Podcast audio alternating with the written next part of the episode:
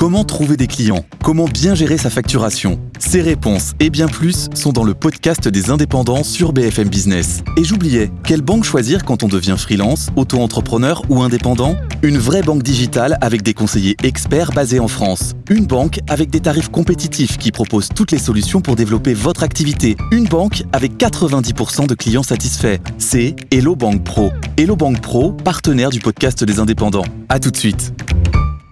BFM Business présente Tous les jours, j'entends quoi De nouvelles solutions, de nouvelles entreprises, de nouvelles levées de fonds. Mais c'est extraordinaire. J'ai dit qu'il y a un vrai souci, il faut créer de l'emploi. Je suis assez d'accord avec euh, ce qui a été dit. Il suffit d'écouter BFM Business. Voilà, magnifique. Guillaume Paul, Audrey Tcherkov. Good evening business. Allez, 19h, on est reparti. C'est la deuxième heure de Good Evening Business en direct, toujours jusqu'à 20h. Bonsoir Audrey. Re, bonsoir Guillaume et rebonsoir à tous. Dans l'actualité ce soir, alors 1h20.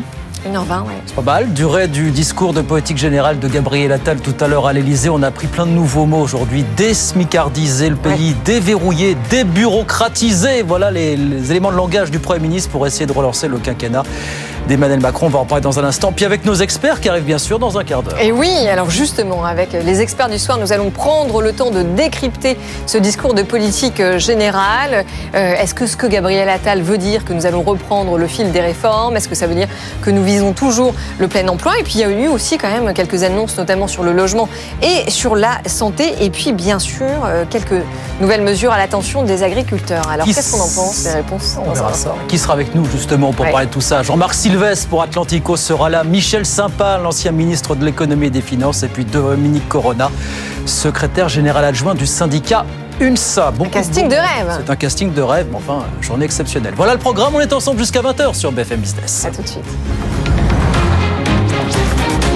Good evening business, le journal.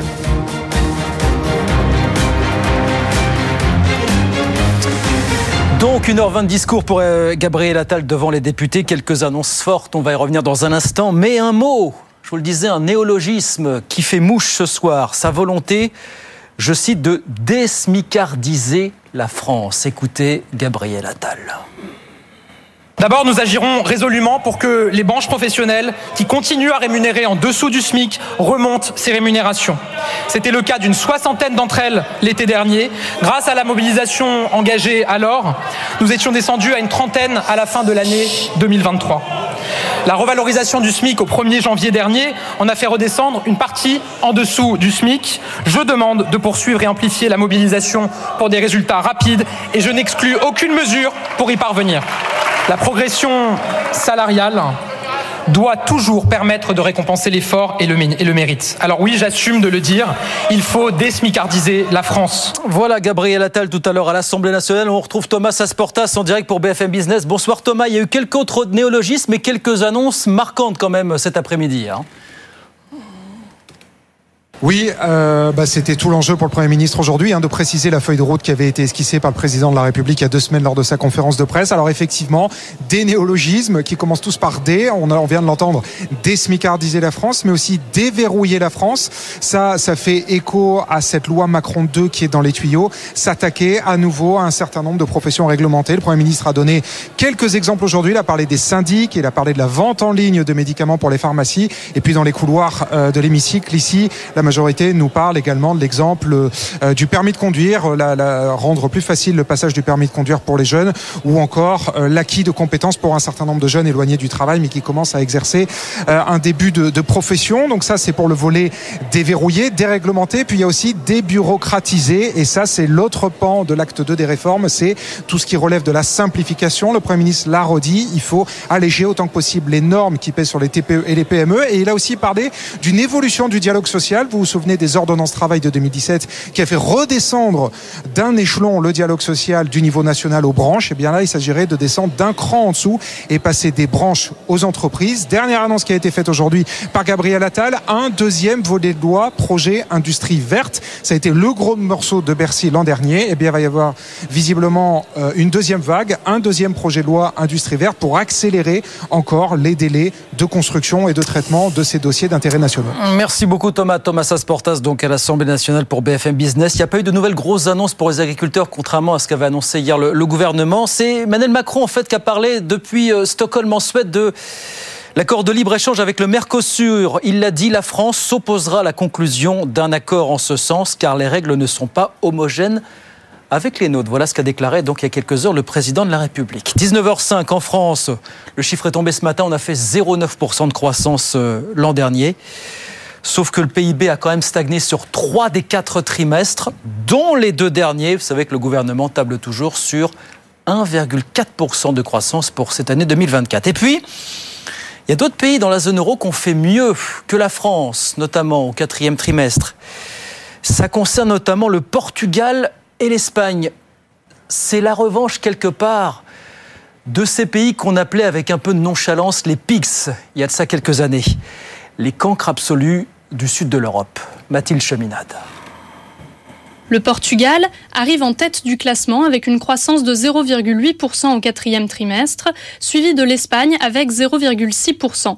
Et c'est une tendance. Depuis deux ans, ces pays affichent des chiffres favorables. Pour Sylvain Bersinger, chef économiste chez Asterès, ces bons résultats s'expliquent par les spécificités de leurs économies peu d'industrie et beaucoup de tourisme. C'est plus leur spécification sectorielle dans le contexte actuel qui a, qui a joué en leur faveur. Ces pays du sud de l'Europe sont parfois surnommés la périphérie et critiqués pour leur mauvaise gestion économique par les pays du nord. Ils tiennent donc leur revanche, mais celle-ci pourrait être de courte durée. Je ne pense pas que ce soit forcément une tendance de long terme, parce que si on regarde les fondamentaux, euh, la recherche, développement, la capacité à innover, l'industrie de pointe, c'est des pays qui sont quand même toujours en retard par rapport à l'Allemagne, aux Pays-Bas aux pays d'Europe euh, nordique ou scandinave. Donc je, je pense qu'on est plus euh, sur un facteur euh, conjoncturel lié à des crises spécifiques. Le dynamisme du sud de l'Europe devrait malgré tout se maintenir en 2024, selon les prévisions. Mathilde Chaminade, cette petite phrase pas très rassurante ce matin du patron de l'autorité de sûreté nucléaire. Le calendrier de l'EPR de Flamanville est possible mais tendu. Euh, il parlait du calendrier pour autoriser la mise en service du réacteur. Pour l'instant, cette date s'est fixée euh, à la fin mars, mais pour ça, dit-il, il faudra encore que DF apporte les derniers éléments que nous avons demandés. Fin de citation. Euh, gros plan social en vue chez UPS. Euh, L'Américain annonce qu'il va supprimer 12 000 postes dans le monde entier dans les prochains mois. Sans plus de précision, UPS emploie quelques 500 000 personnes à travers le monde aujourd'hui. Et puis, on vous le disait, Xavier Niel sera donc l'invité exceptionnel tout à l'heure de BFM Business à 20h dans Tech Co avec François Sorel. Il vient pour parler du lancement de sa nouvelle Freebox aujourd'hui, mais vous vous doutez bien qu'il a évoqué énormément de gros sujets du moment. L'intelligence artificielle, dans laquelle il a investi massivement. Écoutez, euh, Xavier Niel. Les meilleurs chercheurs en intelligence artificielle, ils viennent de Polytechnique et, d'une, après d'une spécialisation qui s'appelle le MVA. Et je pense que 25% des chercheurs dans le monde, des meilleurs chercheurs dans l'IA, ont fait ces études.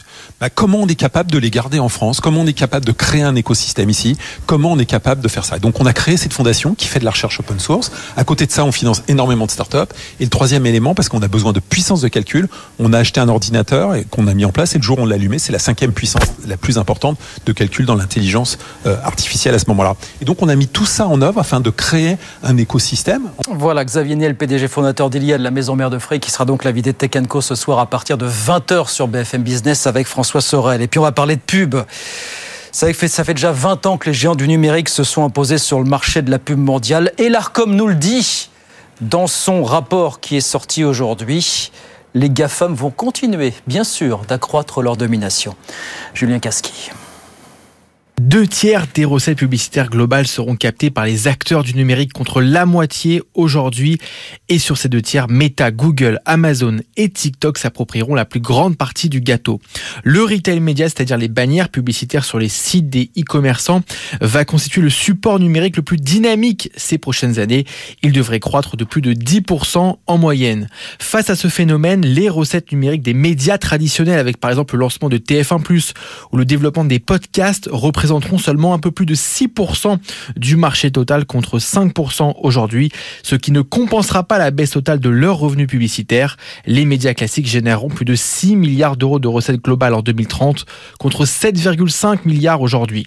Ces projections inédites vont servir de base de discussion aux états généraux de l'information avec des géants du numérique qui, comme le constate le patron de l'ARCOM, cannibalisent une grande part des recettes publicitaires. Julien Casqui avec nous sur BFM Business, 19h09 retourne sur les marchés. Je vous rappelle la clôture à la, Bourse de Paris du vert ce soir pour euh, La clôture à Paris plus 0,48%, 7677 points. Bonsoir Étienne Braque. Bonsoir Guillaume. Et à Wall Street, comment ça se passe pendant ce temps Étienne Record à Paris, record également Ah bah pour le Dow Jones qui grappille 0,2%, qui sous-performe néanmoins un petit peu le CAC 40. Vous avez S&P 500 qui de son côté cède 0,2% à 4918 points. Pas de gros mouvements avant bien sûr deux publications euh, majeures, on en reparlera demain, mais vous avez quand même euh, Microsoft qui va publier ce soir, donc on va encore parler d'intelligence artificielle pendant de nombreuses heures. Ça sera sans aucun doute spectaculaire ces, résultats, tout comme euh, Alphabet qui va dévoiler ses, résultats à 22 heures, et puis demain la Fed. Donc on a quand même une semaine euh, qui est euh, très chargée, mais en attendant vous avez déjà des, groupes qui ont dévoilé leurs résultats trimestriels. Vous avez parlé du PS, bah, le titre recule de, de 5%. Hein, ça montre quand même que dans le secteur de, la logistique c'est un petit peu plus compliqué désormais. À l'inverse vous avez Pfizer qui progresse avec un titre qui avait beaucoup dévissé hein, après la période après Covid, et puis là ils ont beaucoup réduit les coûts, euh, vous avez un bénéfice surprise qui a été euh, publié tout à l'heure, s'appelait euh, au marché, avec un titre qui surperforme euh, très clairement. Et puis enfin, un dernier mot d'une valeur dans l'intelligence artificielle dont on parle assez peu, c'est Supermicro Computer. Ils fabriquent des cartes, des puces un petit peu comme Nvidia, mais c'est beaucoup plus petit. hein. Ça fait 50 milliards de valorisation boursière, mais le titre continue de progresser. Il a été multiplié par 7 quand même en l'espace d'un an. C'est pour planter un petit peu le, le décor. Il se Nvidia, dit il deviendra très optimiste. Nvidia bis, voilà, tel que c'est parti. Voilà. Avec un peu de chance. Donc euh, ça pèse 50 milliards de, de valorisation boursière pour l'instant. Eh Ben voilà pour ce qui se passe à Wall Street à la mi-séance. Merci beaucoup Étienne. Étienne Braque avec nous sur BFM Business. 19h11, on revient dans un instant avec Audrey Tcharkov et nos experts. On va largement s'épancher, vous vous en doutez, jusqu'à 20h sur le discours de politique générale de Gabriel Attal cet après-midi à l'Assemblée. À tout de suite. BFM Business présente Good Evening Business, les experts du soir. 19h15 sur BFM Business, évidemment une édition un peu spéciale euh, ce soir dans les experts, puisque trois semaines après sa nomination comme Premier ministre, Gabriel Attal vient de prononcer sa déclaration de politique générale à l'Assemblée nationale devant les députés. Et on la commente, cette déclaration, avec un casting de haut niveau et je dirais assez complémentaire, évidemment. hein. Dominique Corona, secrétaire général adjoint de l'UNSA, bonsoir. Bonsoir. Michel Sapin, ancien ministre de l'économie et des finances, bonsoir. Bonsoir. Et puis Jean-Marc Sylvestre, éditorialiste à Atlantico. Bienvenue sur le plateau. Messieurs, est-ce que le Premier ministre a apporté les précisions que l'on attendait euh, après la conférence de presse euh, d'Emmanuel Macron? Allez, petit tour de table pour commencer. Voilà, Michel Sapin. Voilà, Michel Sapin. Il a apporté presque trop de précisions. Et trop Et de C'était trop long, vous voulez dire C'est pas tellement la longueur. C'était trop riche. Pas- parce que c'était trop chargé. Ouais. Il y avait énormément de, de- de choses, peut-être euh, bien euh, prises l'une à côté de l'autre euh, et analysées l'une à côté, d'autres contestables.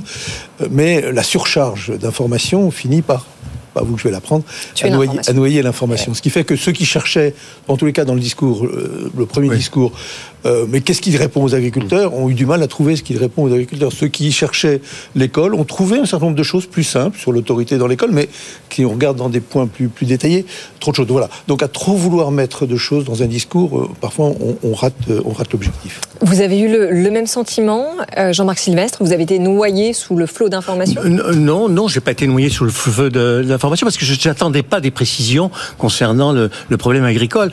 Euh, il faut quand même rappeler que c'est une déclaration de politique générale euh, qui, qui, qui se présente dans des conditions particulières, bien sûr en pleine crise sociale agricole, mais également trois ou quatre jours après que le président de la République ait fait son propre discours de politique générale. Ah Donc oui. ça le mettait dans une situation compliquée. Et j'ai trouvé qu'il s'en sortait plutôt bien quoi. J'ai trouvé courageux. J'ai trouvé que le ton qu'il avait, le jeune âge d'ailleurs, qui se voyait, qui se sentait, a, changé le ton des, discours de politique générale à, l'Assemblée. Donc sur la forme, j'ai trouvé positif, j'ai trouvé optimiste. J'ai remarqué que les, présidents, les autres euh, déclarations démarraient toujours sur le thème la France est dans un état catastrophique, etc., etc. Lui était plutôt positif, optimiste sur la capacité de ce pays à faire preuve de résilience et à se réformer. Alors sur la sur la forme en revanche, sur la, ça, le ça, sur la fond, forme et sur le fond. fond, j'ai trouvé très intéressant et je pense qu'on s'en apercevra à, à les jours qui viennent, c'est qu'il a véritablement, pour simplifier, tourné la page du macronisme de gauche pour ouvrir la page du macronisme de droite. C'est-à-dire qu'il se retrouve dans une position qui est très très différente et qui répond sans doute à, ce, que veut, ce, que, ce que veut la population, euh, l'opinion publique, à des mesures euh, que, que- qui sont pas des mesures euh, euh, avec des grandes envolées lyriques, mais plein de mesures de bon sens qui portent sur l'autorité, sur la notion de travail, sur la notion de, de, de, de, régularité, de, de, de sérieux, et, et sur un certain nombre de mesures de bon sens, de bon sens. Ah oui, mais alors Jean-Marc Sylvestre a été non voilà. seulement séduit par la forme, mais convaincu oui, par le oui, fond. parce qu'on a ouvert, on a entrouvert une petite page de libéralisme. On n'a pas dépensé trop d'argent, il n'y en a pas eu d'ailleurs. On n'en a pas gagné non plus, pas tellement. Mais enfin, on a, on, on- on a, on a joué sur le comportement et sur la responsabilité individuelle euh, des acteurs de l'économie, et à ça- la fois des agriculteurs, des chefs d'entreprise, et, puis aussi des vous- vous consommateurs. feriez un très bon Et ça- porte-parole du gouvernement. Et hein, ça, Jean-Marc. c'est précisément ce qui a déplu euh, à Dominique Corona. évidemment. Voilà, la C'est-à-dire que malheureusement, aucune surprise. C'est-à-dire qu'on avait écouté le président de la République, on a un Premier ministre qui met en musique, ça a dit le président de la République, très scolaire, hein, de façon scolaire, en disant le président de la République a dit un certain nombre d'éléments, le Premier ministre va le mettre en musique. Moi, je trouve que justement, Monsieur Sylvestre, je n'ai pas de mesures concrètes. Vous dites qu'il va vers la libéralisation. À part de dire, il y a ceux qui travaillent, et la petite musique est en train de monter en permanence, dirais. Puis ceux qui travaillent pas, ça commence vraiment à nous chauffer complètement et de nous dire, euh, on en a marre de payer pour ceux qui ne travaillent pas. Cette division des Français permanente, c'est la seule chose que j'ai vraiment retenue. Sur la jeunesse, quoi? Rien. À part de dire, on va, vous allez voir, vous allez faire des travaux d'intérêt général, de généraux à 16 ans. Le redoublement, politique, non mais le euh, redoublement quand même qui sera décidé par les la équipes pédagogiques, la prise en de la- charge à 100% Non, mais- des fauteuils oui, roulants, le non, stage mais, de non, mais ça, c'est pas la jeunesse. Je parle là, politique de jeunesse, qui est quand même l'avenir de la France. Il le dit lui-même, c'est un jeune Premier ministre. Qu'est-ce qu'il a mis en œuvre? Qu'est-ce qu'il a dit sur la Mais jeunesse son objectif n'était pas de, de- de publier un catalogue de mesures. Oui, mais il n'en a même pas parlé. Son objectif était de donner, Si, non, de eu un donner catalogue de cap, bonnes intentions. de bonnes intentions, intentions, voilà, voilà. de cap. Et les, les signaux qu'il a donnés sont des signaux qui mettent en valeur la responsabilité individuelle de ce pays, qui est très socialisé et qui, et qui sort d'une époque où c'est l'État Oui, qui mais fait alors, tout, justement, c'est le gouvernement qui fait tout, c'est l'administration au qui fait discours tout. de Gabriel Attal, c'est qu'il est trop rentré dans les détails. J'ai fait, j'ai fait une critique, si je puis dire, de forme. Je Oui. pourrais regarder sur le fond.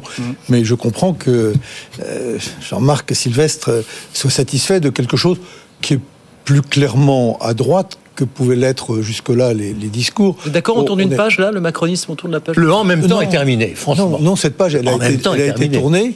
Elle a été tournée euh, dans l'été 2017. Ah. Après tout le reste, Les été- APL, tout ça, oui. ouais, ouais, non ouais. mais ça- après tout le reste, c'était de, de l'habillage pour laisser croire qu'il y avait encore du nini et du et, et. Bien, tout ça était déjà balayé à ce moment-là. Et la politique de droite aujourd'hui, sa différence, c'est pas qu'on ait tourné une page, c'est qu'elle est assumée. Elle est assumée. Encore que, pardon, Jean-Marc Sylvestre, la notion d'autorité, elle est aussi de gauche. Oui, que la notion de travail, elle est aussi de gauche. Ah oui. Et qu'il faudrait arrêter de laisser croire Oui. que l'autorité et le travail, c'est une valeur de droite, alors que c'est une valeur de gauche. non, mais et quand je- on dit et je peux être d'accord avec le Premier ministre, qu'il faut renforcer l'autorité des euh, professeurs dans leur classe et que les professeurs doivent pouvoir dire ce qu'ils veulent dès lors que c'est dans leur... euh, c'est le programme et ne pas avoir peur. Et Je, je suis parfaitement d'accord avec ça. Donc, ne, ne, ne- Oui, c'est enfin, pas là Michel, on se va pas trouve. chamailler, mais la Non, gauche a été au pouvoir tellement pas. longtemps, C'est on pas se demande pourquoi elle l'a pas bah non, fait. pas ici. pas-. Oui, mais c'est d'ailleurs une des Ah bah, difficultés. ben, une, je, des difficultés, de une des Jean-Marc difficultés Sylvestre. de forme pour quelqu'un qui est le quatrième Premier ministre du même président de la République. C'est que à l'écouter, on croirait qu'il ne s'est rien Oui. passé depuis sept ans. Oui, Il s'est rien passé depuis tourne sept ans. C'est un peu compliqué, quoi. hein. C'est un peu Non. compliqué. Oui, Non, non. mais alors attendez, attendez, parce que juste quand même sur le sur cette histoire de, de, de courant idéologique politique, on a beaucoup entendu que le discours de Gabriel Attal était inspiré de la politique de Margaret Thatcher. Oui, J'ai du entendu punitive, Absolument. Adam Smith, Milton Friedman, et moi c'est pas du tout ce que j'ai entendu. Moi j'ai entendu un discours de libéralisme social. C'est quoi le libéralisme social? Bah, On a parlé de beaucoup de smicarisation. Mais si on revient sur, sur pourquoi on en est là, on a mis en place une politique de l'offre et une politique effectivement de lutte contre le chômage. Et, en- et on a mis en place des exonérations de cotisations sociales. Ça avait commencé effectivement euh, par le CICE. Je le revendique. Qui s'était après transformé Oui. en. Quand vous étiez et au temps du. CICE, il y avait des négociations et des concertations Absolument. des entreprises pour savoir ce que ce qu'on avait fait de l'argent. Aujourd'hui, vous avez effectivement zéro cotisation sociale au SMIC. Quel est l'intérêt d'augmenter les salariés Bah oui, C'est pas qu'une question de dire de c'est- l'employeur ça va du côté trop cher. C'est pas ça le débat. Alors- le débat c'est que franchement aujourd'hui, si vous augmentez votre salarié, vous baissez vos cotisations sociales et donc ça vous coûte ça vous coûte C'est plus cher. une question de seuil. C'est une, alors c'est une question de seuil, c'est une négociation de question de, de, de, de, de pourcentage de- Précisément. baisse de cotisation sociale. Et donc la smicarisation, si on veut des solutions, ben, on peut peut-être en trouver. Euh, par exemple, si effectivement il n'y a pas de euh, des exonérations de cotisation sociale, les gens ne sont pas augmentés, ben, peut-être qu'on pourrait mettre des conditions. Alors précisément, sociale. écoutez, écoutez Gabriel Attal justement parce que c'est un petit peu le néologisme de l'après-midi finalement, le Premier ministre qui veut désmicardiser la France. Écoutez euh, comment il a justifié ça aujourd'hui à l'Assemblée. D'abord, nous agirons résolument pour que les branches professionnelles qui continuent à rémunérer en dessous du SMIC remontent ces rémunérations. C'était le cas d'une soixantaine d'entre elles l'été dernier. Grâce à la mobilisation engagée alors, nous étions descendus à une trentaine à la fin de l'année 2023. La revalorisation du SMIC au 1er janvier dernier en a fait redescendre une partie en dessous du SMIC. Je demande de poursuivre et amplifier la mobilisation pour des résultats rapides et je n'exclus aucune mesure pour y parvenir. La progression salariale doit toujours permettre de récompenser l'effort et le, mé- et le mérite. Alors oui, j'assume de le dire, il faut désmicardiser la France. 3 millions de salariés au niveau du SMIC aujourd'hui en France. hein. Voilà, exactement. Parce qu'en euh, fait, voilà. on a un. SMIC qui est plus élevé que nos voisins européens, mais en revanche, on a une bien plus grande partie de la population euh, qui est justement précisément engluée dans ce SMIC. Ça veut dire quoi désmicardiser la France, Jean-Marc, pour vous? Je poserai la même question à Michel Sapin ensuite. Qu'est-ce que ça veut dire désmicardiser la France? On n'a pas compris. Je pense qu'à qu'à terme, ça va être de négocier les salaires beaucoup plus auprès du travail, beaucoup plus près de l'entreprise qu'il ne l'est actuellement, où les décisions sont prises soit au niveau de l'État, soit au niveau des branches, en accord avec cette complicité qu'on connaît bien entre les syndicats et le pouvoir. Alors Gabriel Attal a insisté sur justement faire descendre le dialogue raison. social au niveau des branches et des entreprises. c'est là que ça va se passer. Eh oui. Avec des, des rémunérations beaucoup plus au mérite qu'elles ne le sont actuellement. Mais marche bien, le compte dialogue des social dans les entreprises. de l'efficacité. Non mais attendez, pourquoi il n'y a pas de dialogue Dominique social dans- dans les, dans les branches? Pourquoi il y a des branches, 60 branches qui sont en dessous du SMIC Parce synd- qu'il y a un blocage effectivement du dialogue social, de loyauté. Enfin, si on laisse le pouvoir aux organisations syndicales de négocier avec des employeurs, il n'y a pas de raison que ça fonctionne pas. Et pourquoi ça ne fonctionnerait plus dans les branches et dans les, dans les entreprises? Moi, coup, je- Si ça fonctionne pas plus haut, moi je, écoutez, je vais vous dire un truc, si on ne à- change pas, si on ne change pas, Monsieur Sylvestre, l'état d'esprit des patrons en France sur le dialogue social, sur la place des syndicats. Ah, Dominique, je ne suis pas d'accord pas. avec vous. Le dialogue attendez. social n'a jamais aussi bien fonctionné dans les entreprises qu'en ce moment. Vous- m'obligez- mais ça, toujours. vous m'obligez à pas rappeler, elle a, salaires. elle a raison, vous m'obligez à Pas rappeler que si ça n'a pas marché, c'est bien parce que les, les syndicats ont fait la politique de la chaise vide concernant tout, tout ce qui Mais concerne. pas vrai. Mais si, Mais ce pas concernant vrai. tout ce qui Ce concerne n'est le pas financement. Là, on est dans des caricaturales vous- le savez. qui ne convient même pas à Jean-Marc. Sylvestre. Attendez, pas ce tous en pas même vrai. temps, pas tous en même temps. Ce euh, n'est pas Denis- vrai sur les euh, branches, sur les branches professionnelles. Vous avez 60 branches en dessous du SMIC. C'est pas l'État. C'est bien parce qu'il n'y a pas eu d'accord et des fois qu'il n'y a pas, même pas de réunion. Sur les classifications, les ordonnances travail de 2017 avaient demandé aux branches de regarder les classifications, mais il n'y avait pas d'obligation. Moralité. Beaucoup de branches n'ont pas revu les classifications. Aujourd'hui, vous êtes dans les transitions écologiques. Vous avez l'intelligence artificielle qui arrive, vous avez des branches qui ne revront pas les classifications parce qu'elles ne sont pas obligées de le faire. Mais c'est, on marche sur la tête. Alors, Michel Sapin, Alors, je ça veut veux dire juste- quoi désmicardiser la France Juste d'abord rappeler un certain nombre de- d'éléments de, de faits. Euh, il y a des branches qui ont négocié et il y a des branches qui négocient mal. Et il y a dans chaque branche, c'est de la négociation pure, hein, c'est pas l'État, des classifications qui font que le premier grade il est payé en dessous du SMIC. Oui. Est-ce que ça veut dire que la réalité, c'est que vous êtes payé en dessous du SMIC? Non, pas du tout. Ça veut dire qu'on va vous remonter au niveau du SMIC. Et donc le problème, c'est pas tant le niveau du SMIC que le nombre de personnes qui se trouvent au niveau du SMIC. Et comme ils sont tassés comme ça Oui. dans le bas de l'échelle, mais il n'y a plus de progression. Donc vous êtes arrivé au niveau du SMIC et vous savez que pour 5 ans, allez 10 ans, peut-être le restant de votre vie, vous êtes au niveau du. C'est ça qui ne marche pas. Et ça, c'est pas une histoire de décision de l'État. Objectivement, et je partage ce qui a été dit, et je l'ai vécu, moi, comme ministre du Travail, partisan, alors je crois assumé du dialogue social, et l'ayant et l'ayant prouvé. Et je demandais aux partenaires sociaux discuter. Alors, il y avait même parfois pas de patronat en face pour discuter, pour essayer de supprimer ces minima en dessous du SMIC. Donc c'est pas d'aujourd'hui. hein. Il a fait une découverte, si je puis dire. Il l'a pas découverte parce qu'il a déjà travaillé dans d'autres endroits où il savait très bien que ça existait. Et ça revient, et ça revient, et ça revient. Donc voilà, parlons-en. Ok, mais faisons-le. C'est toujours la même chose. On découvre une liste de choses qui sont sur la table depuis 20 ans. Donc le problème, c'est pas d'en parler, c'est de le faire. Oui, absolument. Alors c'est vrai que ce que Gabriel Attal euh, a expliqué pendant une heure et demie, c'est en gros, euh, il, il s'apprête à faire, il promet de faire en six mois euh, ce qu'on n'a jamais fait en six ans. Mais néanmoins, c'est ben c'est voilà, rapide, hein. c'est- c'est ambitieux. Oui, parce qu'au moins dans six mois, on saura où. Voilà, on en est, mais non. exactement. Si on est franc sur les exonérations de cotisations sociales, je suis venu déjà ici vous en parler. C'est la conférence sociale avec Mme Borne qui a lancé ce, ce chantier. Il y a effectivement un groupe d'experts euh, où l'UNSA va être auditionné, qui travaille sur ces sujets-là. Et un rapport doit être rendu au mois de mars. Donc on va attendre les conclusions de ce rapport. Donc il- effectivement, il le dit dans son discours politique général, mais c'est déjà en route et on verra ce qui va sortir par contre. Ce hein. que, je, ce que je trouve vraiment très, Jean-Marc. très, très intéressant, c'est qu'il ramène le discours gouvernemental au niveau à terre, au niveau, au niveau basique, c'est-à-dire au niveau de la vie de tous les jours, du concret, du bon sens. Maintenant, ça va être à ces ministres, qui sont d'ailleurs pas tous nommés, Non, de, de faire le boulot. Il en a ça va être à ces de ministres ouais. de, de communiquer ça aux grands directeurs d'administration et de faire en sorte que ça fonctionne. Il va falloir nommer- la plupart des choses Oui, vous, On il a beaucoup parlé, on a beaucoup Ouais. parlé de la loi Egalim. Honnêtement, la loi Egalim, personne n'est- contre la loi Egalim. Elle n'est pas, que- elle n'est pas respectée. Mais d'où ça vient si elle n'est pas appliquée? Ça pose un Si problème. elle n'est pas Enfin, appliquée. ceux, ceux qui sont contre, ce sont ceux qui ne la respectent pas. Vous allez mettre des agents de la DGCCRF dans tous les supermarchés Attendez, pour vérifier ça, c'est quand Non, même. bah, il y a trois, trois entreprises qui sont dans le viseur qui devraient être sanctionnées. hein. Une minute pour euh, parce que c'est aussi l'annonce un petit peu chaude de la soirée, c'est la suppression de l'allocation spécifique euh, de solidarité pour les chômeurs en fin de droit.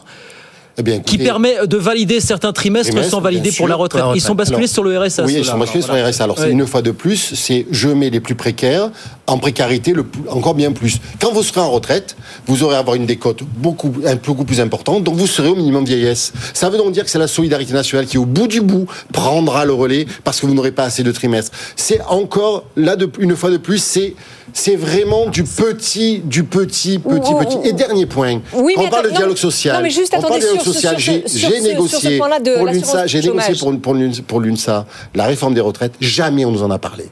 Ah. Et M. Attal était là. Jamais on nous en a parlé. Et tout d'un coup, ça arrive comme ça dans un discours. Je pense que ce n'est pas ça le dialogue social ni la loyauté du dialogue social. Ça donne encore une fois de plus la preuve. Enfin, ceci dit, euh, Dominique Corna, faire glisser les fins de droit de l'assurance chômage vers le RSA, c'est euh, arriver à un système qui finalement qui est plus assurantiel et qui fonctionnera pe- peut-être peut-être aussi beaucoup mieux. Enfin, le débat, c'est pas ce qu'il a dit. Il a dit pour éviter les trimestres de retraite. C'est exactement ce qu'il a dit. Il n'a pas parler d'assurantiel. Mais après, derrière, quel accompagnement on va mettre en place pour, pour ces gens, pour, pour ces sa- salariés-là, ces travailleurs-là? Une fois de plus, on va leur demander de faire 15 heures d'activité. Voilà, en échange de quoi? Enfin, vous voyez bien, le, le problème, c'est qu'il a dit, c'est pour la retraite. Et donc, moi, je vous le dis, ça va précariser une fois de plus les plus faibles d'entre nous, qui vont se retrouver en retraite au minimum vieillesse, que nous allons tous payer. C'est ça, la- la- le, le vrai Vous débat. partagez ça Non, aussi, Michel je- Sapin, ce, ce Oui, non, mais sur, techniquement, c'est très bien. Ouais. Et pourquoi il le fait politiquement Ouais. Si on veut un marqueur de droite. Oui, l'analyse là, on l'a- politique, on l'a trouvé, Un marqueur de droite. marqueur de droite. Bon, c'est grosso modo, euh, s'il y a trop de chômeurs, c'est parce qu'il y a des chômeurs qui ne devraient pas être euh, considérés comme des chômeurs. Effectivement, quand vous basculez de l'assurance chômage au RSA, vous sortez du nombre des chômeurs. Donc, Oui. on, peut, on peut faire baisser de manière qu'on a fait artificielle. Ça ne changera pas du tout par rapport au nombre de précaires en France et même pas par rapport au coût pour la collectivité, puisque vous le basculez. Donc on est dans ce discours que je, que je n'aime pas, parce que je le crois malvenu, de culpabilisation euh, des, des, des, des- des chômeurs. Oui. Qui, est- et, qui est et un discours important pour les agences de notation aussi. Ah oui, alors, Ah, bien euh, sûr, si on fait des ça. discours pour les agences de Ah oui, notation, il manquait un certain nombre d'éléments. hein. Ouais. Donc il aura intérêt à en rajouter en termes de sérieux budgétaire. Oui, euh, mais justement, etc. on va en parler. Ça, ça manquait, C'est ça manquait non, c'est pas un marqueur de droite. Vous, Si, si, si, bien sûr que c'est un marqueur de droite. Il y a un autre marqueur de droite dont vous ne parlez pas et qui a été très important dans la déclaration euh, de, de Gabriel Attal, c'est tout ce qui, qui concerne l'écologie. Il a remis les écologistes à leur place. Hein, euh, cette écologie euh, sur la décroissance, cette écologie dont il parle qui est populaire, une écologie Enfin, raisonnable. Non, mais il n'a surtout rien annoncé Il a- sur l'écologie. Mais il a annoncé que les écologistes ne mèneraient plus la- la- le, le cap de, de- de la politique. euh, Ils sont pas au pouvoir, que je sache, non euh, Comment Ils sont pas au pouvoir, les écologistes, là, aujourd'hui Non, mais ils pèsent beaucoup sur le pouvoir en place. Ah oui Dans tous les gouvernements, d'ailleurs. euh, Bah, donc, Quand ils sont dans le gouvernement encore, on peut le comprendre, dans la Non, non, mais dans tous les gouvernements, ils sont.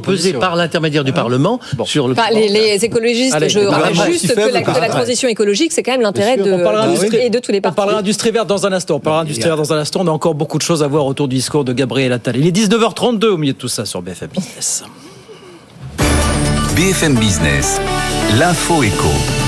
Et je vous redonne donc les grands titres. Donc 1h20 de discours pour Gabriel Attal au cours duquel il a réaffirmé l'objectif du gouvernement d'aller chercher le, le, plein emploi et estime notamment qu'il faut aller plus loin sur la réforme de l'assurance chômage. Il annonce par ailleurs, on en parlait, la suppression de l'allocation spécifique de solidarité pour les chômeurs en fin de droit qui seront rebasculés sur le RSA. Il annonce aussi, on en parlera dans un instant, un deuxième projet de loi industrie verte après le premier adopté en octobre dernier qui visait notamment à diviser par deux les délais d'implantation d'usines. Et puis en matière de logement, ça aussi on en dira un mot, hein, il promet un choc d'offres, Gabriel Attal en simplifiant encore l'accès à ma prime rénov, en facilitant la densification et en revoyant les normes en matière de DPE. Dans le reste de l'actualité, la France qui a donc fait 0,9% de croissance l'an dernier.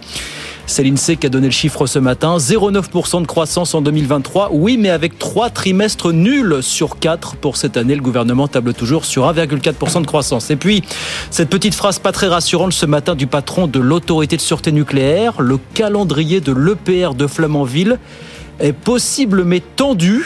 Il parlait euh, du calendrier pour autoriser la mise en service du réacteur pour l'instant. Cette date est fixée à la fin du mois de mars, 19h33. Nous revenons dans un instant. ah oui, on continue évidemment de décrypter ce grand oral de Gabriel Attal. À tout de suite. BFM Business présente Good Evening Business, les experts du soir. 19h35 sur BFM Business. Dominique Corona, Michel Sapin et Jean-Marc Sylvestre sont avec nous ce soir pour parler du discours qui a été prononcé aujourd'hui par Gabriel Attal qui va déposer un deuxième projet de loi industrie verte. On a commencé à en parler. Après le premier adopté, donc c'était en octobre dernier. Il visait notamment à diviser par deux les délais d'implantation d'usines, aujourd'hui estimés à 17 mois. Hein. Euh, c'est quasiment deux fois plus que chez nos voisins européens, en anticipant les procédures administratives. Ben oui, il a dit, il faut aller plus vite encore. Et puis il a cité l'Allemagne où les procédures sont moins élevées, les délais aussi. Ça marche toujours de citer l'Allemagne, évidemment. Écoutez, euh, Gabriel Attal. Quand un investisseur veut implanter un projet en Europe, quelque chose lui saute aux yeux. En France, il faut 17 mois en moyenne pour implanter un projet industriel. En Allemagne, c'est deux fois moins. Ça ne peut pas continuer. Avec euh, le projet de loi Industrie verte, nous avons marqué une première étape. Je vous annonce que nous déposerons un deuxième projet de loi Industrie verte. Il proposera notamment de demander à la CNDP de concentrer ses travaux uniquement sur les projets d'envergure nationale. Ce sera six mois de gagné dans les procédures pour les autres projets. Bon, là, c'est l'exemple même de la parole performative. Je dis ce que je fais je fais ce que je dis. Michel Sapin. Oui, qui peut être en désaccord avec une volonté d'aller d'aller plus vite, de faciliter les démarches administratives, euh, de simplifier tout, tout ça me paraît utile, y compris dans une vision de réindustrialisation, de réimplantation d'une activité industrielle en France. Alors après, je une réponse facile, mais pourquoi est-ce qu'il le découvre aujourd'hui alors que ça fait quand même des mois et des années, même que, euh, y compris lui-même, aurait pu s'en apercevoir? Puis la deuxième réponse, c'est que dire qu'il faut simplifier, moi j'ai connu ça aussi. Oui. Je ne connais pas de gouvernement Ce qui dit qu'il faut si complexifier. que Vous êtes pas- ça. vous êtes passé Donc, tous les gouvernements disent ouais, ça. Et on s'aperçoit que c'est pas si simple Bah que voilà, ça, parce que ça. chaque norme prise isolément a ses défenseurs, y compris dans chaque gouvernement, avec chaque ministre et chaque administration. Comme une niche Et fiscale, donc- ça. Et donc, c'est, non, mais après, c'est du, enfin, je dis que c'est du vécu. Hein. Donc, euh, après, oui, d'accord. On va voir ce qui se passe. Parce qu'il y a parfois des normes euh, qui sont quand même, malgré tout, utiles, une par une. Hein, euh, une par une. Donc, oui, allons-y. Je suis D'accord sur le fond, mais quelle méthode Je suis sur le fond, mais suivant quelle méthode. Si on dit qu'il faut anticiper, Oui. c'est-à-dire que s'il faut se poser les questions plus tôt dans un projet d'implantation, ah, ça, ça me paraît très légitime.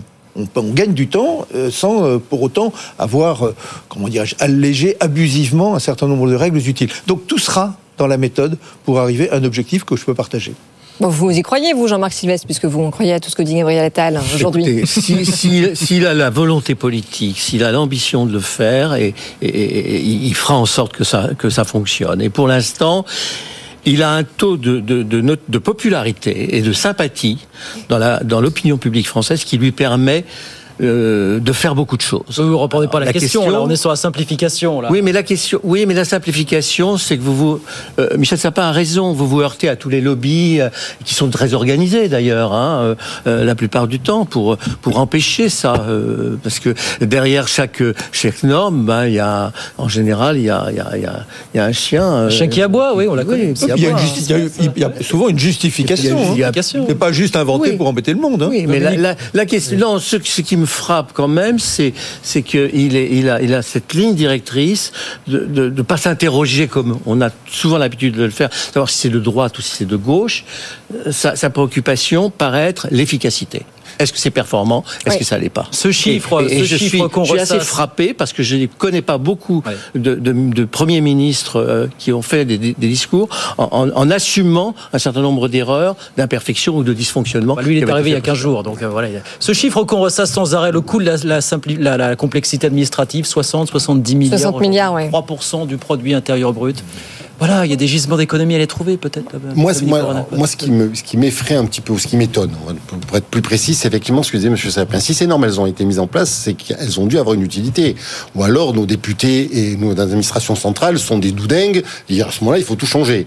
il faudrait compter le nombre de normes qui ont été mises en place depuis 7 ans. Oui, mais Voilà, vous euh, faut- savez, que Dominique, que le dire- problème, c'est que les euh, mesures, souvent, elles sont prises, enfin, les, les décisions sont, sont prises dans les grandes capitales ou alors à Bruxelles, avec une déconnexion totale. Ou peut-être très vite, de- parce qu'il du- terrain. une problématique qu'on nous a fait Aussi. remonter et on n'a plus de recul nécessaire Voilà. aujourd'hui Et puis ça pour mettre en place une politique, parce que dès qu'il y a un événement, on met en place une procédure et donc c'est pas forcément la meilleure moyenne de faire la politique. Quand on fait la politique, il faut prendre le recul nécessaire, le temps de la réflexion et ne pas On, répondre on en l'a vu avec les agriculteurs. Mais pour, on- pour tailler 16, 12, 12 normes Mais non, mais en mais vigueur. pourquoi on en est là? Donc il faut vérifier quand même que la modification des normes ne va pas être catastrophique sur d'autres sujets.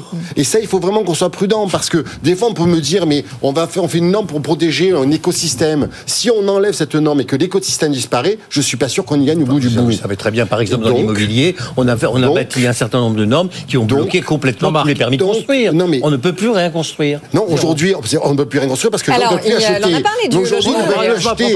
Aujourd'hui, ils ne peuvent plus acheter. C'est pour ça qu'ils construisent pas parce que je crois qu'on a construit beaucoup dans le privé et beaucoup, beaucoup, beaucoup. Il y a eu des lois Cellier, il y a eu les lois Cellier, il y a eu les lois effectivement du flot. Il y a eu un certain nombre effectivement de, de, de, de lois qui ont été mises en place.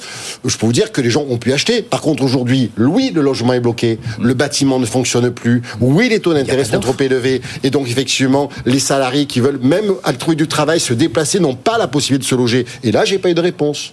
J'ai pas entendu. Alors, on va écouter justement Gabriel Attal qui a dit on va créer un choc d'offres en matière de logement. J'ai l'impression d'entendre ce terme euh, régulièrement aussi, le choc d'offres. Les mesures de Gabriel Attal, écoutez ce qu'il nous a dit cet après-midi à ce sujet. Tiens. En lien avec les élus locaux, nous répondrons à cette crise du logement en créant un choc d'offres avec cinq solutions immédiates proposées. D'abord, nous allons simplifier massivement les normes, revoir les DPE, simplifier l'accès à ma prime rénov, faciliter la densification, lever les contraintes sur le zonage, accélérer les procédures. Ensuite, nous désignerons dans deux semaines 20 territoires engagés pour le logement, où nous accélérerons toutes les procédures, comme nous avons su le faire pour les Jeux Olympiques et Paralympiques, avec pour objectif d'y créer 30 000 nouveaux logements d'ici trois ans. Il sait très bien que le problème n'est pas là.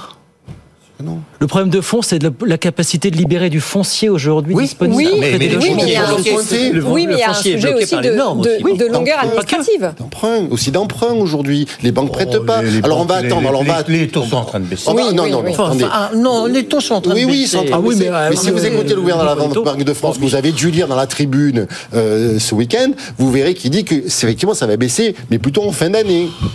Et pas totalement Oui, enfin, on est en tout cas sur, sur le bon chemin. Michel Sapin. 2 millions et demi de personnes en attente d'un logement social en France, Oui. qui n'a, dans la plupart des cas, pas vu encore le. bon, bref, Michel Sapin sur.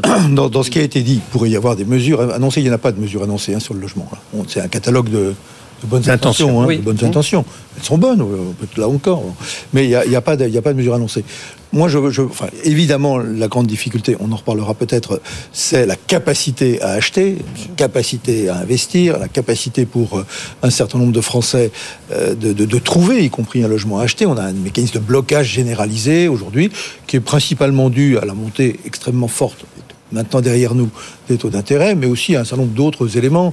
Euh, qui, a, qui a voté le zéro artificialisation nette. Bah oui. Ouais. C'est quand ça? Ah bah, c'est récent. Oui, voilà, c'est récent. Donc, bon, donc le artificiel. Donc, on, on voit bien qu'il y a des, des, des, des- des choses, des décisions, des normes qui sont un peu contradictoires avec ce qui. Oui, mais qui parce vient- que là, encore une fois, on a l'écologie qui Et se puis- heurte à l'économie. Et puis, oui, bien sûr, il y a l'écologie qui se heurte en tous les cas, qui doit se combiner avec Oui. l'écologie et qui se combine mal avec l'écologie. Après, je pense qu'il y a une vraie difficulté en termes de logements euh, sociaux euh, qui soient euh, à, à la disposition de ceux qui n'ont pas le moyen, en tous les cas, d'acheter d'acheter toujours. Là, il y a un vrai blocage, il y a une vraie difficulté et qui se traduit malheureusement en termes termes budgétaires. hein. Et, mais attendez, Et parce là, que ce bloqué. qui, ce Et là, il n'y a qui- pas d'annonce. Ce qui, ce Et là, il qui y a pas va, rendre le sujet du logement social encore plus compliqué, c'est ce que justement ce que Gabriel Attal a annoncé aujourd'hui, puisque les logements intermédiaires, il l'a dit, vont maintenant euh, compter aussi dans les SRU. Donc ça veut dire que les communes, que les grandes villes qui étaient tenues à avoir 25% de logements sociaux, ça prendra aussi en compte euh, eh bien ces logements intermédiaires. Donc est-ce que ça veut dire que euh, eh ben, les jeunes cadres vont remplacer les gens au chômage, Non, exemple ça veut dire que les communes qui ne faisaient rien vont peut-être commencer à faire quelque chose. Non, ça veut dire que les communes qui faisaient rien Ouais, ont encore moins de raisons de Bah non, parce que dans les villes carencées, hein. en Elle préfère payer l'amende, elle préfère payer les amendes. Ben, les- c'est-à-dire Déjà qu'aujourd'hui, aujourd'hui, elle mais là, ne a plus même d'amende. Voilà, parce qu'aujourd'hui, en elle pleine paieront crise du plus logement d'amende. C'est ça que social- ça veut dire. Ça veut dire qu'on va effectivement le logement intermédiaire le faire rentrer dans la loi SLU. Ça veut dire que toutes les communes, et moi je veux vous dire, je serai maire d'une commune qui a appliqué la loi, je l'aurai mauvaise quand même. hein. parce qu'une fois de plus, on récompense qui? Les mauvais élèves, ceux qui ne respectent pas la loi. Je ne pense pas que ce soit un bon exemple pour la jeunesse de ce pays pour dire l'exemplarité des politiques. Je ne le pense pas. Et, et, et en même temps, euh, sans me faire la porte-parole du gouvernement loin de là, mais est-ce que c'est pas justement pour faire un geste envers les classes moyennes, Gabriel Attal l'a dit dans son premier discours, c'est son objectif Bah si, parce que c'est les classes moyennes qui sont trop riches pour bénéficier de euh, toutes les aides et qui en même temps ont du mal à boucler leur fin de mois, vont pouvoir maintenant Mais bénéficier Audrey, non, non, de ces logements intermédiaires. Non, c'est Non, pas ça. C'est purement statistique, C'est là, hein. statistique, c'est-à-dire que pour effectivement, on avait un pourcentage de logement social par, par ville, et comme on n'arrivait pas à avoir ce 25%, logement, ouais. eh bien, du coup, on va remonter, on va mettre le logement intermédiaire dedans. Donc ça veut dire qu'en fait, les communes qui n'ont pas appliqué la loi euh, SRU euh, seront finalement gagnantes. Et ça, c'est inacceptable. Ça incite à, pas. à- à faire du, du- du logement intermédiaire, donc pour les cadres moyens, Oui. et ça dissuade presque à faire du logement social, celui dont on a aujourd'hui. Sachant qu'en effet, Guillaume le disait, 2,6 millions de logements sociaux en attente aujourd'hui. Absolument. 2 millions et demi, voilà. Vous avez un marché de la location qui est complètement bloqué aussi de notre côté. hein. On a parlé smicardisation, smicardiser, désmicardiser la France. On a parlé quoi? On a parlé de logement, on a parlé de simplification, on a parlé d'industrie verte. Il y a eu pas mal de choses sur la santé. Je ne sais pas si vous voulez en dire un mot. Alors, pas assez de médecins, désertification, urgence, le diagnostic a été posé. Il faut plus de temps médical. Des solutions fortes, régulariser des médecins étrangers sur notre territoire. Nous aurons un émissaire chargé d'aller chercher à l'étranger euh, des médecins ou de faire revenir des Français Alors, partis. à alors je vois que ça ne fait pas Ça. plaisir à Dominique Corona, mais Dominique, euh, au, au moment où on a un record historique de déserts médicaux, pourquoi pas? Non, mais en fait, le problème, il n'est pas là. Le problème, c'est qu'on ne vit pas, euh, on ne vit pas seul sur Terre. Enfin, il y a des, des pays qui forment des médecins, qui payent leurs médecins à la formation, et on va aller les chercher en disant venez chez nous, et vous, vous allez mourir dans votre coin parce que vous n'aurez pas de médecin. Mais enfin, ça, ça, ça- ça me donne un aspect un colonialiste. Jean-Marc Oh, disait ça me qu'il faisait ça remarquer me à l'heure fait que beaucoup penser en à- à- France. à un aspect, un aspect colonialiste de dire nous. Venez chez nous et puis vous, tant pis pour vous. Est-ce qu'on va au moins payer euh, euh, les frais de, de scolarisation à l'État en question de, de ces médecins-là? Peut-être. mais pour l'instant, il n'a pas dit. Enfin, et puis en plus, au moment où il y a une loi immigration très très dure, de dire maintenant, vous les médecins, on va pouvoir vous régulariser parce que alors vous, c'est bien de vous faire venir. Attendez, très franchement, ça donne quel signe aussi pour les pays autour de nous? De Non, dire, mais effectivement, attendez, on va attendez, vous piquer non, mais- votre main d'œuvre. Franchement, Vous pouvez je pas être d'un côté favorable à une immigration choisie quand Voilà. il s'agit de trouver pas des, des, des- des- des restaurateurs et ne pas l'être quand il Je s'agit n'ai de jamais dit que j'étais favorable à l'immigration choisie et Ah bon à la loi immigration. Mais alors attendez, je, je comprends pas très bien, Dominique Corona. Donc vous, vous êtes en train de nous dire ce soir que l'immigration pour vous, elle doit simplement être basée sur le regroupement familial et l'immigration Non, du tout. choisie, en Illégal, effet, illégal. qualifiée, Non, non, ça non, ne non, sert à non, rien. non, Non, non, non, j'ai pas dit ça. J'ai pas dit illégal. Je dis simplement que c'est quand même fort de café de d'accepter l'immigration quand c'est des gens effectivement qui ont des diplômes dont on a vraiment besoin et que effectivement là, tout d'un coup, on ferme les yeux en disant c'est bien l'immigration. Enfin, la France a le droit d'être un territoire Oui, attractif. Mais, mais il faut qu'elle le soit. Mais il faut pas qu'elle le soit que pour les médecins. Et aujourd'hui, on a créé quand même, par exemple, euh, effectivement, un style de séjour talent. Il faut avoir un master, il faut avoir de l'argent. Et il faut effectivement être dans une entreprise innovante. Et là, on a droit Alors- effectivement à un titre de séjour. alors, Michel Très Sapin. franchement, ça veut dire que quand on est menuisier, on n'est pas. Michel Non, non. Sapin, Michel Dans ce Sapin. que j'ai entendu, mais c'était dit très très très vite, donc il faut être particulièrement intelligent et rapide pour noter tout ce qu'a dit le, le- le Premier ministre dans le domaine de la santé. Il y a des tas de choses qui m'ont paru de, de- de bon sens. hein. Par exemple, quelqu'un qui annule au dernier moment son rendez-vous. Ah, sans Ah, faire voilà. payer, Alors, écoutez, faire payer ceux qui ne respectent pas leurs rendez-vous médicaux, Qui, ouais. vais, qui- qui vais trouver cela. Je peux vous dire une un détail technique Le système existe, Doctolib l'a mis au Eh ben, point, voilà, mettons-le l'assurance maladie l'a refusé. Ah, bon, Peut-être, mais bon. Ouais. Que, que- après, il faut faire attention bah, qu'il n'y ait pas d'abus dans L'assurance l'utilisation maladie du dispositif, etc. Mais qu'on régularise ceux qui sont sur le territoire français, qui travaillent parfois depuis longtemps, y compris dans des hôpitaux publics, écoutez, ça ne me gêne pas du tout. Par contre, je pense qu'il faut qu'on fasse très attention. Euh, Même si beaucoup de médecins français sont formés en Roumanie ou en Belgique, ils reviennent ensuite travailler euh, en France sans que les Roumains ou les Belges nous demandent forcément euh, de leur rembourser les, les- les frais d'études. Donc, que, que on découvre, non, ils découvrent pas les déserts médicaux, la difficulté. Est-ce que c'est le problème de la démographie médicale? C'est que les uns et les autres, et parfois il y a très longtemps, parce qu'il faut longtemps pour former un médecin, on a mis des numerus clausus à des niveaux beaucoup trop bas sous prétexte que ça permettrait de faire des économies Sur à on la sécurité revenir, sociale parce qu'il y aurait moins de médecins et moins d'infirmières. Bon, on- vous y revenez maintenant. Oui, mais ça Sauf qu'il prendra- faut, il faut il faut 10 du ans temps, pour former temps, bien sûr, le, le- le médecin. oui. Donc on voit bien que le problème est beaucoup plus profond, qu'il y a des mesures qui peuvent être utiles, cosmétiques. Il faut faire attention à ne pas les piller les, les- les voisins qui ont aussi besoin de, de, de leur médecin. Mais euh, euh, le cœur du sujet, c'est ça, c'est une formation sur le long terme. Là encore, on n'y répond pas en six mois. Bon, alors un, un- un sujet essentiel qu'on n'a pas encore abordé, c'est le déficit. Gabriel Attal en a parlé. Il maintient la trajectoire, l'objectif en tout cas des 3% euh, pour 2027. Et il l'a dit, ça passera par la croissance et pas par l'augmentation des impôts. Il s'est engagé à un renforcement des revues de dépenses et des premières propositions d'économie dès le mois de mars. Vous y croyez? Il n'a pas le choix. C'est des phrases, c'est des phrases. Non, non, euh, si. Jean-Marc Sylvestre. La, la Non, non, mais- mécanique, pour un économiste, la mécanique, elle fonctionne. Non mais ce Euh, sont, sont des phrases, toutes faites. Tirole, il a Ce sont des phrases toutes faites. sont des Et phrases alors, toutes faites. pour- pour- un pas ancien pour autant- ministre des ils sont pas Finances, forcément est-ce que ça fonctionne? Moi, je suis favorable à ce qu'on revienne en dessous des 3%.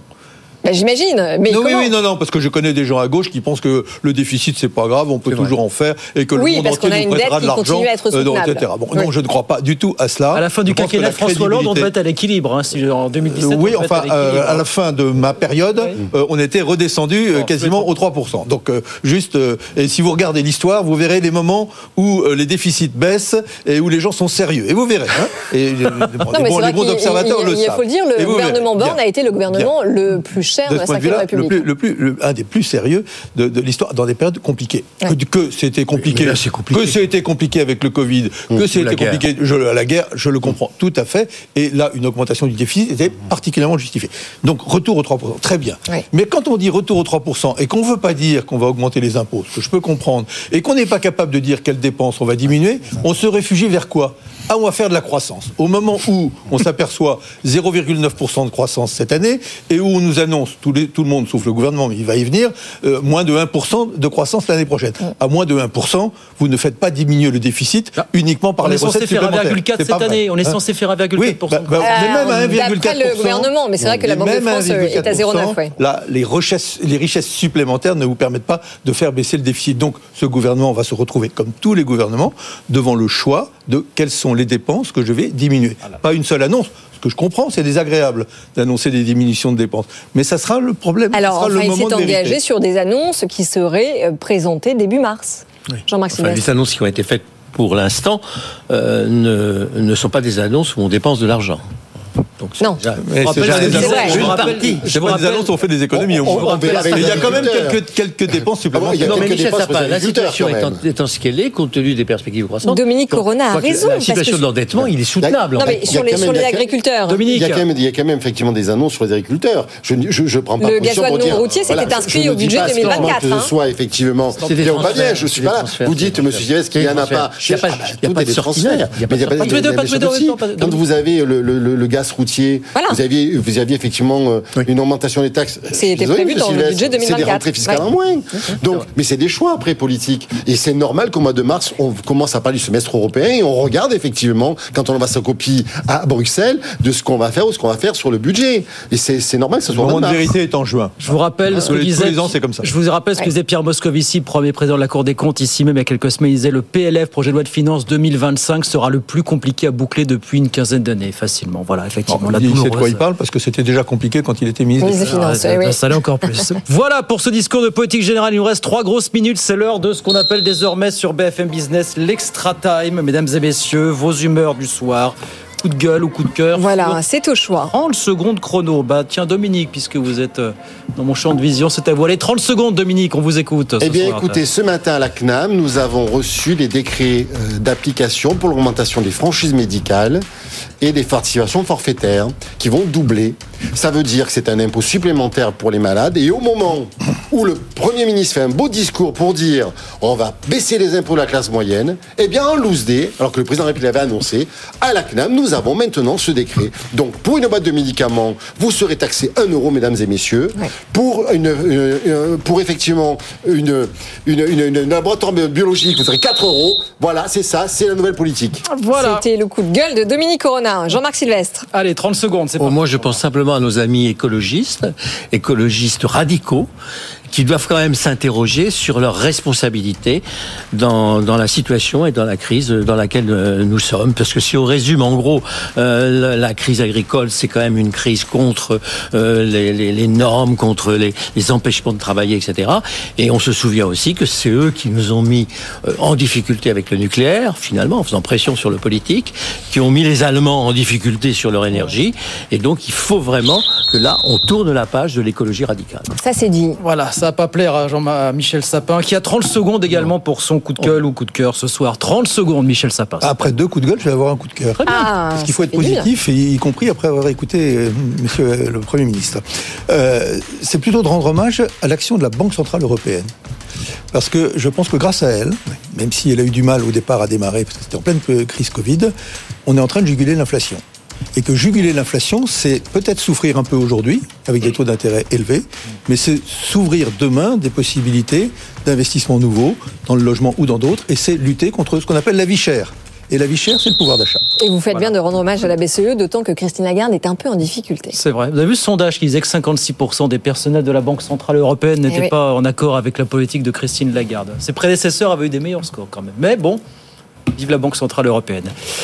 Merci messieurs d'être venus ce soir pour ce débat enjoué et fort sympathique pour débriefer le discours de politique générale du Premier ministre Gabriel Attal, Dominique Corona, secrétaire général adjoint de l'UNSA, Jean-Marc Sylvestre pour Atlantico et Michel Sapin, ancien ministre de l'économie et des finances. Merci beaucoup messieurs, à très vite avec grand plaisir sur BFM Business, 19h56, c'est terminé. Oui, c'est terminé, c'est la mauvaise nouvelle du soir. Ceci dit, la bonne nouvelle, c'est que le débat est à retrouver, ça s'affiche sur vos écrans avec le QR code, sinon c'est bfmbusiness.fr. Et puis l'autre bonne nouvelle, c'est qu'on se retrouve évidemment demain soir. On se retrouve demain soir, 18h, bien sûr, même heure, même endroit pour nouvelles aventures. Et puis, je vous rappelle, dans quelques instants, Tekanko, édition spéciale avec invité, François ouais. Sorel. Oui, François qui euh, va s'entretenir pendant une bonne demi-heure avec Xavier Niel, le PDG fondateur d'Iliel, la maison mère de Free. Il parle de sa nouvelle Freebox, mais pas que. Pas que. eh oui. Il parle de l'éventuelle euh, consolidation du secteur des télécoms, l'intelligence artificielle dans laquelle il a beaucoup investi. Entretien exclusif à regarder, à voir dans quelques instants sur BFM Business. Très très bonne soirée à toutes et à tous. À demain. Good Evening Business. Actu, experts, débat et interview des grands acteurs de l'économie.